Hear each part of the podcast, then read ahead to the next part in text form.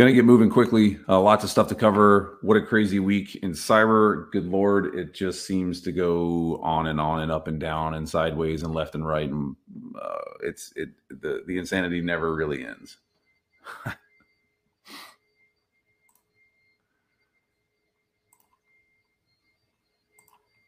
Let's start with a look at the Okta situation because that's the thing that most folks are most concerned about uh, it seems to be the topic of the news right now. Um, depending on what your particular perspectives are on this whole Okta thing, and please make comments below. I personally think the company's done a pretty good job of putting out uh, a well-crafted response to an interesting um, developing situation. That's not to say that it couldn't be um, different or better, but it's interesting nonetheless. They, they they've been pretty open and realistic about what they're doing and why they're doing it and how it's uh, how it's changing the game. So let's go into that a little bit. There was a recent post that just came out, and I'm going to find it here really quickly on the actual Okta stuff. Um, and I'll share this with you because we should see what we're looking at.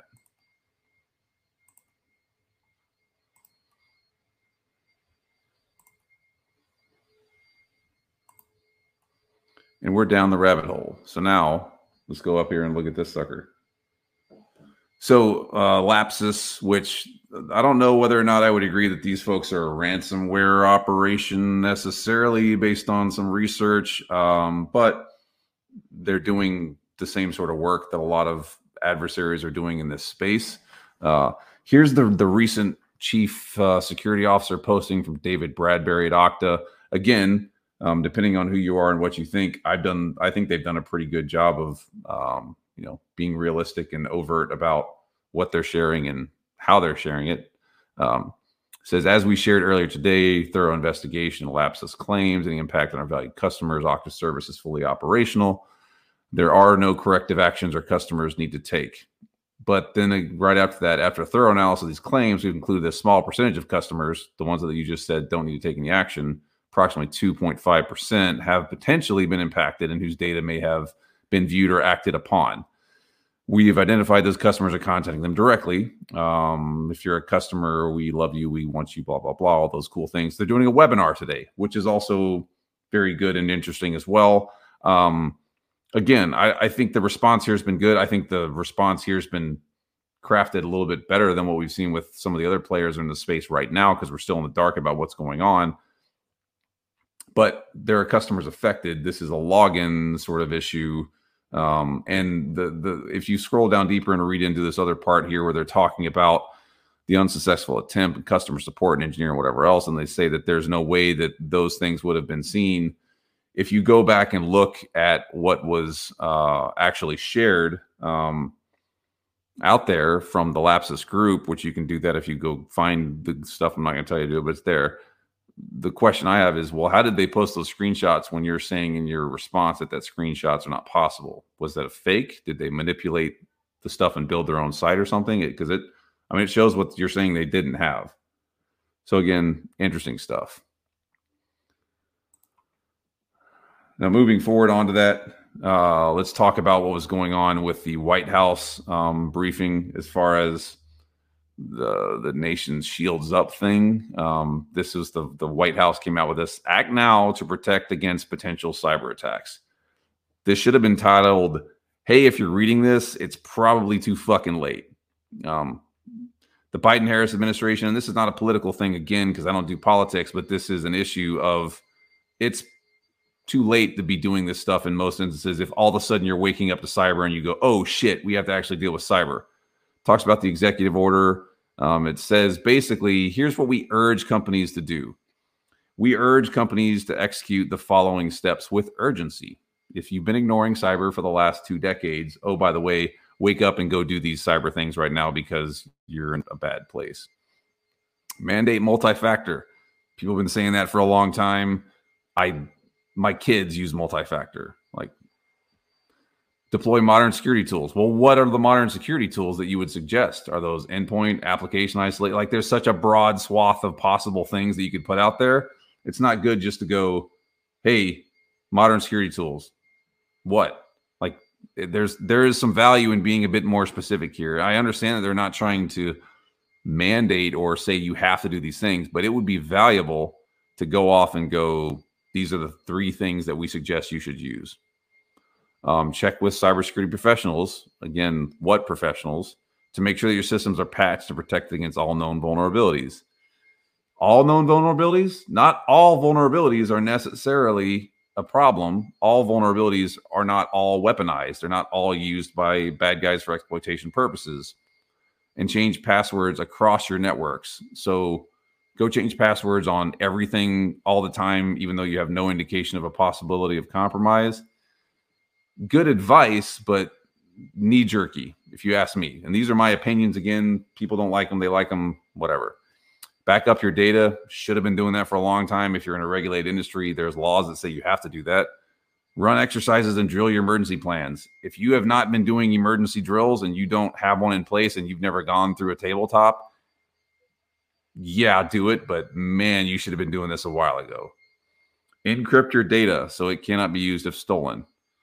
Okay, but we're talking to every business everywhere. I mean, tell people how to do it or at least have a reference or a link that says here's a one way to go enable these things. Educate your employees. We've done that. We've been down that road. People have been trained to death. They should have really good understanding of cyber. I mean at, least for the industries that we're talking about that need this issue. Engage proactively with fbi and cisa yeah sure. Um, do that it can be a little bit intricate and a little bit interesting if you're not familiar with that space how to do that but agree this is good stuff. And and for the record these people are doing great work cisa and the folks there. However this type of stuff that just is schlepped out the door eh, is knee jerky and isn't actually specific enough to help everyone understand what they really really need to do talks about we must also focus on bolstering America's cybersecurity over the long term. We encourage technology and software companies to do all the things we've been telling you to do for the last 15 or 20 years. Use modern tools. Software developers are responsible for code. Like we're throwing developers back under the bus here. Um, implement security practices mandated in the CEO. It's not bad to come off from on high because again, this shows that the, the government, the president, the vice president, the leaders of this country are engaged and they're willing to go forward and say, do something you know, for the purposes of helping people in cyber. But it's also problematic because uh, we need some specificity in there, some links, some clicky things, some some YouTube, something. I mean, just something rather than just say do these things. It would be super helpful if there was some other connections in here. And yeah, there's you know some other stuff, but it ain't that good to be perfectly honest. This could have been done better. another one uh, that was interesting. Uh, this was on MIT Technology Review on the 18th. Um, inside the plan to fix America's never-ending cybersecurity failures. Okay, so let's talk about this. Um, you got to read through the whole thing.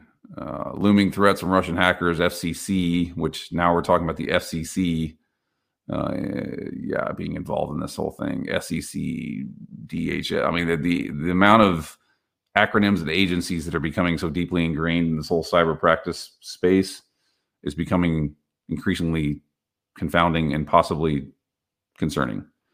Uh, but for many officials, total reliance on goodwill. Uh, the purely voluntary approach to cybersecurity has not gotten us to where we need to be, despite decades of effort, says Suzanne Spaulding previously a Obama administration security official. Cool. Externalities have long justified regulation and mandates, such as with with pollution and highway safety, which we all know that there's no more pollution and highway safety is perfect, right? Crucially, the White House top official concurs. I'm a strong fan of what Suzanne says, says Chris Inglis, who's again doing great work. Um, it's no secret that companies don't want strong cybersecurity rules, says Senator Ron Wyden interesting point. One of Congress's loudest focuses voices, excuse me, on cybersecurity and privacy concerns. That's how our country got to where it is on cybersecurity. Wouldn't necessarily agree with that particular statement. There's more nuance that goes on in that space, and that's a pretty blanket thing to say, but it's not entirely wrong. Uh, so I'm not going to pretend that changing the status quo is going to be easy. Hmm, sounds like there should be a long term strategic approach to the problem. Wink. But the alternative is to let hackers from Russia and China and even North Korea run wild in critical systems across America, which they are in many instances.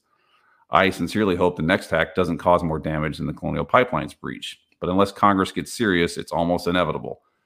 Okay, well, there's the derail in that whole statement. Um, Congress getting involved and inevitability. It's uh, again the the the horse is out of the barn.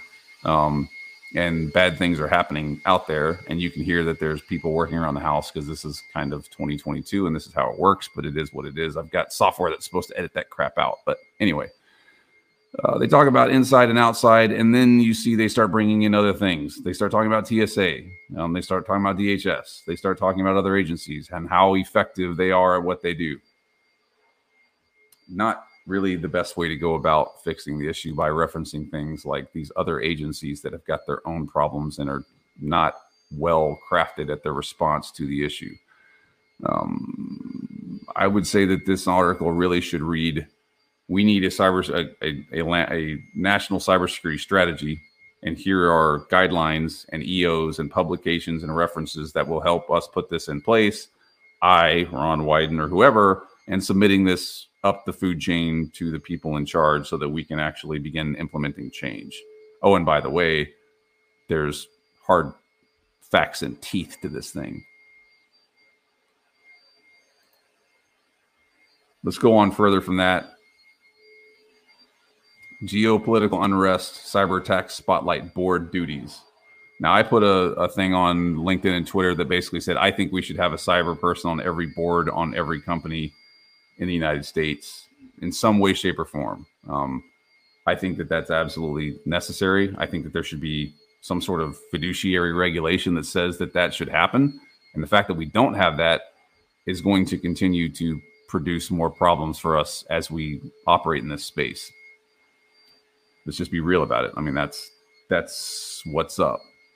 Uh, these guys and gals crawl through the the Russia stuff because Russia's the hot topic. They talk about you know the other side of it, but the the point I think really in this article that we should walk away with um, is that it's actually more indicative of the fact that legal folks don't really understand all of the things that go on in cyber. Um, they talk about mitigating risk. You should insist that management develop an IT security program and monitor the reliability of that program. That's been in place or supposed to be in place for a long time. That's mandated. That's legal in many, many instances. Borrowing from the DOJ's guidance on how to evaluate design, implementation, effective operation, corporate compliance programs is enforcing the Corrupt Policies Act and maybe the director's best interest to consider same questions.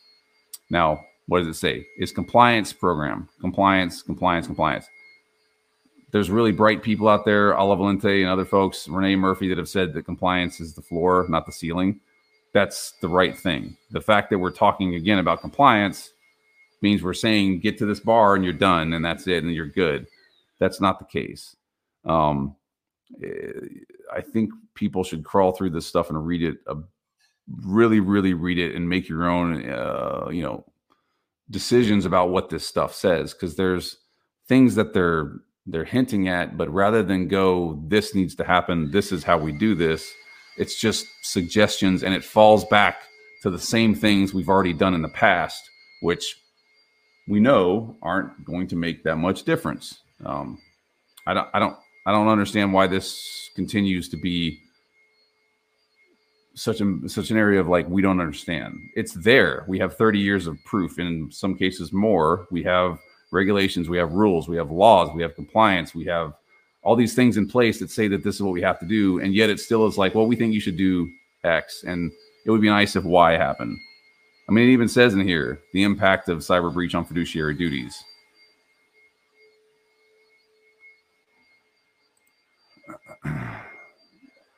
deep fakes. So let's go into the deep fake stuff. Um, I move fast because I know folks have got other stuff to do, and I'm just taking up some time on your uh, right after lunch if you're on the East Coast anyway. Uh, Russia uses deepfake of Zelensky to spread disinformation. Now, this deepfake was not very good. Um, if you saw the one that was on there, I put it out there and shared it with a bunch of people, and it got a lot of looks. It wasn't good, but before it was taken down, before anyone responded to it, 80 something thousand people had either reacted, retweeted, reposted, or um, commented on that particular bad deepfake. If you think about that, that means that 80,000 people were reacting to something that was not really well crafted and they shared it or they they used some time to actually go off and react to something and and comment about it. Does that mean that the narrative was owned by that particular bad deep fake in that instance i would say that it did. Now if it was a really good deep fake and it had been put together in the right approach with the right twitter handles and the right uh, sharing capacity it would have really gone viral. I mean 80000 problematic potentially try 8 million right? What what if that thing had gone out that way? If it had been better if it had been more well crafted if it didn't have the weird thing where you saw the guy's head move but not his neck. I mean it would be i mean you you, you could have literally impacted the the war in ukraine with that um yeah and i mean part of what he said in there zelensky blah blah blah posts his own message and zelensky comes back and says that this wasn't me i didn't say this this is not not real but that also means that the leader of an organization engaged in conflict had to take time out of his day to combat a fake narrative that's him while there's a war going on. So, in the Russian approach to things, chaos is the goal. Chaos in this instance won the day. Um, if you have and uh, if you have a, the leader in a conflict zone having to take time out of their day to explain that this is not them and they're not calling for surrender, the other side is gaining the upper hand every second that he or she is taking their time to do so. So, deep fakes hate to be one of those told you so people, but deepfakes is a cyber warfare capability, and you can impact the outcome of conflict with nothing more than manipulated narrative. Shitty deepfake. Luckily, it wasn't really, you know, good. But if it was, wow, what if there's a deepfake from Putin or someone deepfakes Putin and says we're launching tactical nuclear warheads into Ukraine? What happens then, especially if it's a good one? Stuff to think about. Uh. Okay, now I do like to kind of talk about what goes on in the halls of Congress and leadership on Capitol Hill because it's worth noting. Um, Cornyn Leahy bill to bolster cybersecurity passes the House. If you're a taxpayer in the United States, this type of stuff should probably stick in your craw, in my opinion. Now, I've read through the whole bill, um, but really, like, let's get into the, the soup to nuts side of what's actually here and why this is worth paying attention to. In the face of Vladimir Putin's invasion of Ukraine, the United States must remain extra vigilant against potentially disastrous cyber threats from Russian hackers and would weaken our infrastructure military readiness. Mm-hmm. Um, crucial bill will ensure our critical infrastructure operators and local government are prepared for dangerous Russian cyber attacks. And I'm proud to be joined by blah, blah, blah. Passing this legislation will help improve the National Cybersecurity Preparedness Consortium to fulfill its mission of training and preparedness for cyber attacks. There are a few greater threats than ones carried about cyberspace that can upend the lives of Americans everywhere. Uh, blah, blah, blah. Those threats can be mitigated. Mm, no, that's not what we're actually saying. And that's not actually technically enforceable because we've got training. This is where things go awry.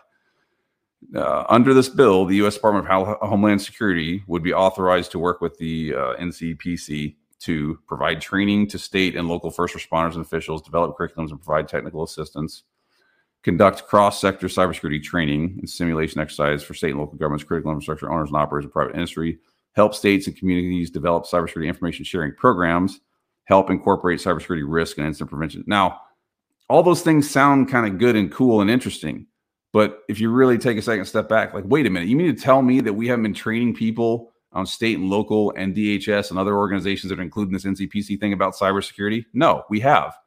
I've worked at some of those organizations. I know people that have worked at those organizations. You take cybersecurity training regularly, quarterly, in some instances, more than that. They've been trained. It's not great training, but it's training and it at least familiarizes you with going on, with what's going on.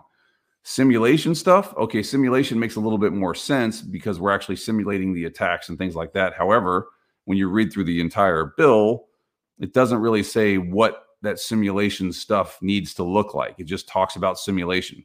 Does that mean a PowerPoint? Does that mean some high paid executive coming in and showing you a bunch of stuff on some slides, and that's what you go for, and you say, yes, that's how we respond, and everybody walks away, and that's the last you hear it for a year? Or are we putting stuff in place and simulating environments, virtual stuff, and actually running attacks and scenarios to get it in front of folks and make them understand? Clarity needs to be put in there.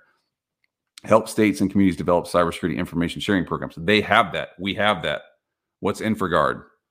What's CISA? What are all these other information sharing things that we have? I know for a fact there's 10 of them out there that you could probably find this afternoon. Why are we creating more? More does not necessarily make things better. In this case, we're literally throwing something else into the mix that's already been established that will continue to confound and befuddle people that are trying to find an answer. Help incorporate cybersecurity risk and incident prevention and response into existing state and local emergency plans that's concerning if state and local governments do not already have a well crafted or at least functionally crafted, intelligently crafted something response plan for a cybersecurity uh, issue, we have a massive, massive problem. This particular bill for me is more of a wake up call of wait a minute, there's a big issue with state and local governments. There's a big issue with people not understanding what's actually going on there. And there's a big issue with people not having an ability to understand at the local level how they should do stuff in cyber. Oh, and by the way, there's a lot of pork here where we're talking about more training for the purposes of training.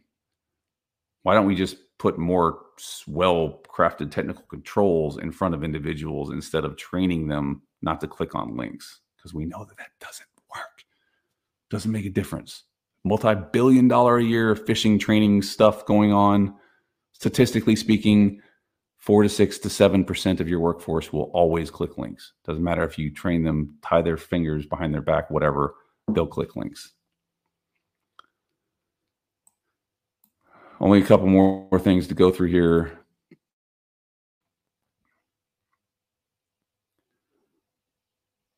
new cyber incident law, not a national breach law, but a major first step. Um, I mean, there's been lots of major first steps. So, major first steps, interesting, but I don't know that I would say that this is it. What the newly signed U.S. cyber incident law means for cybersecurity. And this was on the 16th, so this was last week. But um, we've talked about this in the past. It's a game changer, said somebody from VMware. Um, you know, enforce other things, blah, blah. Uh, companies will need to show they're taking this seriously, gives CISA the authority to subpoena companies that fail to report cybersecurity incidents or ransomware payments. Organizations that fail to comply with subpoena can be referred to the DOJ. That's got some teeth to it, but there's also issues about people that won't want to report because they're afraid of that. And it's very possible to cover up a bad thing if you know what you're doing in cyber. Um, more funding, 2.59 billion for CISA, um, 300 million above what was actually proposed. Yeah. And then it talks about a centralized repository of information on threat actor plans, programs, and operations. This will allow information sharing among critical agencies, blah, blah, blah. Again, all this stuff already exists. Um, this is more of the same thing. And there's so much money being thrown at this problem that it's just validating the need for more. It's not actually an optimization, a streamlining, uh, a clarifying approach to what's going on. Those repositories are already there in many instances. Now, it may not be specific and exact with what's in the legislation here, but the what you really need and what you would be getting from it you can get from a variety of sources. Go back, I mean, go back to InfraGard. Like I said, they're awesome. Go look around, poke around, and get some information from them. You can find out all kinds of cool shit by doing a little bit of research. But I, I don't, I'm wondering whether or not this is more of we need to have the information shoved down our throats so that we can actually do the right thing, or whether it's just okay, cool. Um, here's a bill. Here's something else we can throw in. Let's create something else, some other monster, and make everybody dive into it. Um, you know, uh, they also Kellermann here from VMware. Um, I would like to see a banning of ransomware payments and explicit regulation as it relates to the exchanges. Kellermann said, "I've been in cybersecurity 20 years. Uh, it's good. Like it's good because this is bipartisan. It's across the the aisle or whatever. But I mean, folks have got to take a careful look at this legislation and things that are coming in place because a lot of it is redundant. It's more on top of more. It's bureaucracy for the sake of bureaucracy, and it's not going to actually fix or deal with the problem. And I, I don't know. Maybe there's not enough people that are actually reading through all this uh, and you know analyzing it. But that's what's up. I mean, I've I've looked at the funding for this stuff.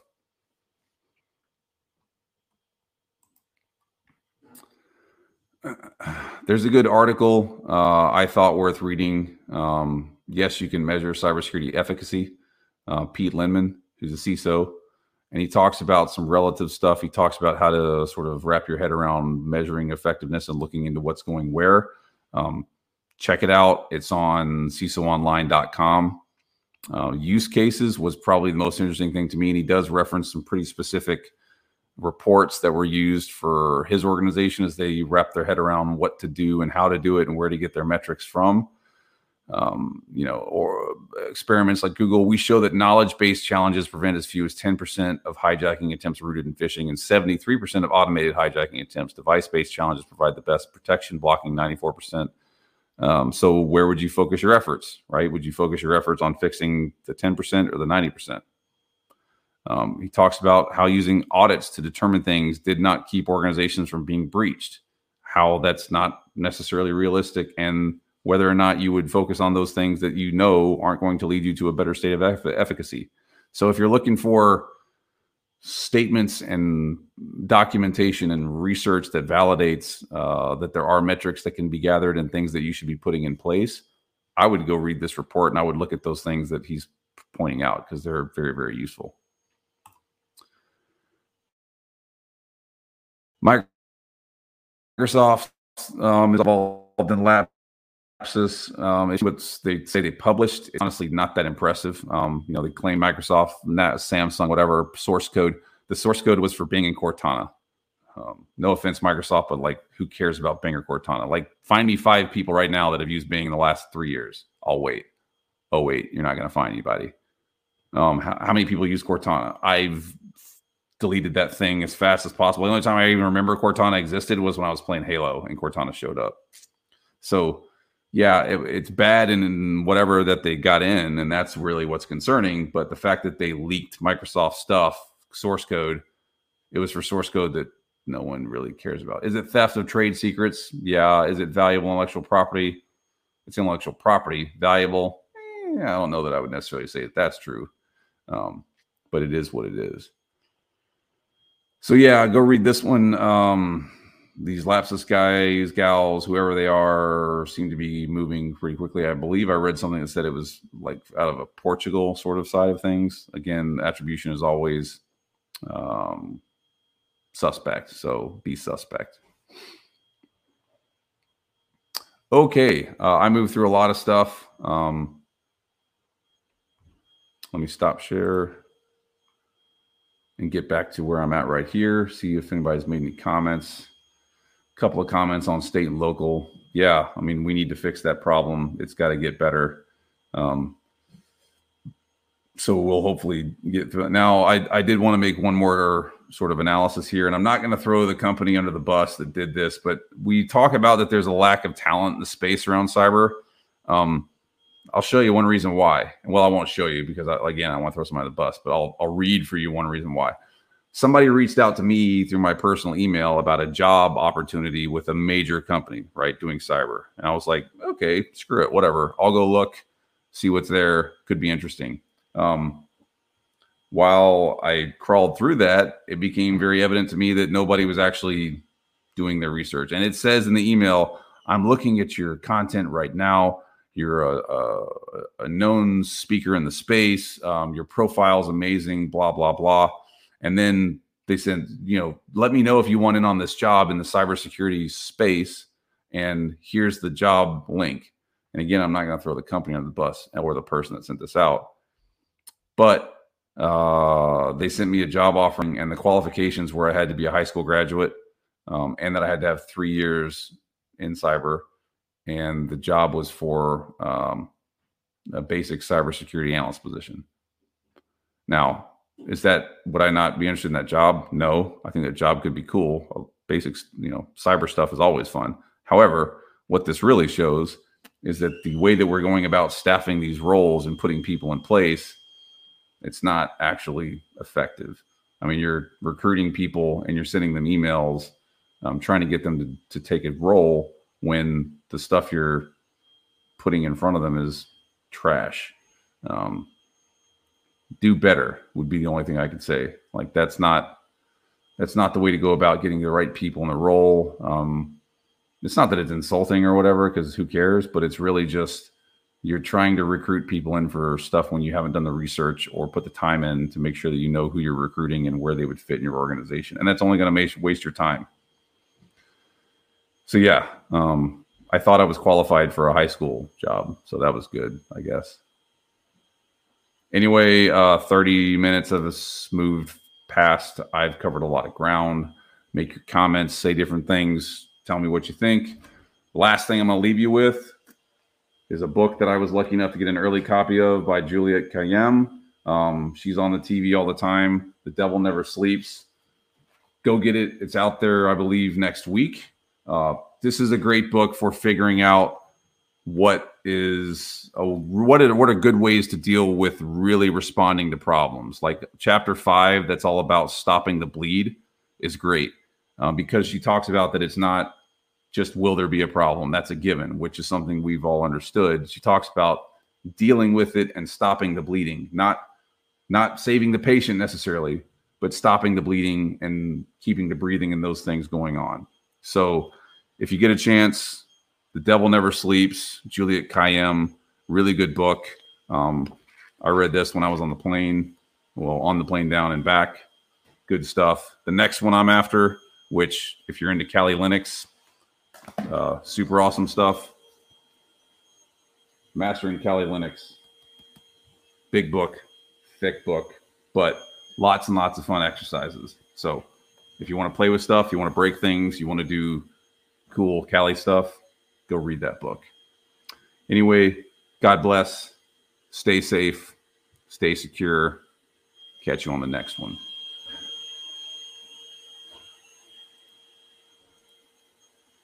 Disclaimer The information in this podcast episode, aka episode, is provided for general information purposes only. By listening to this episode, you understand that this is not specific technical guidance from the host. No information contained in this episode should be construed as security advice from the author, host, or guest, nor is it intended to be a substitute for security advice on any particular subject matter.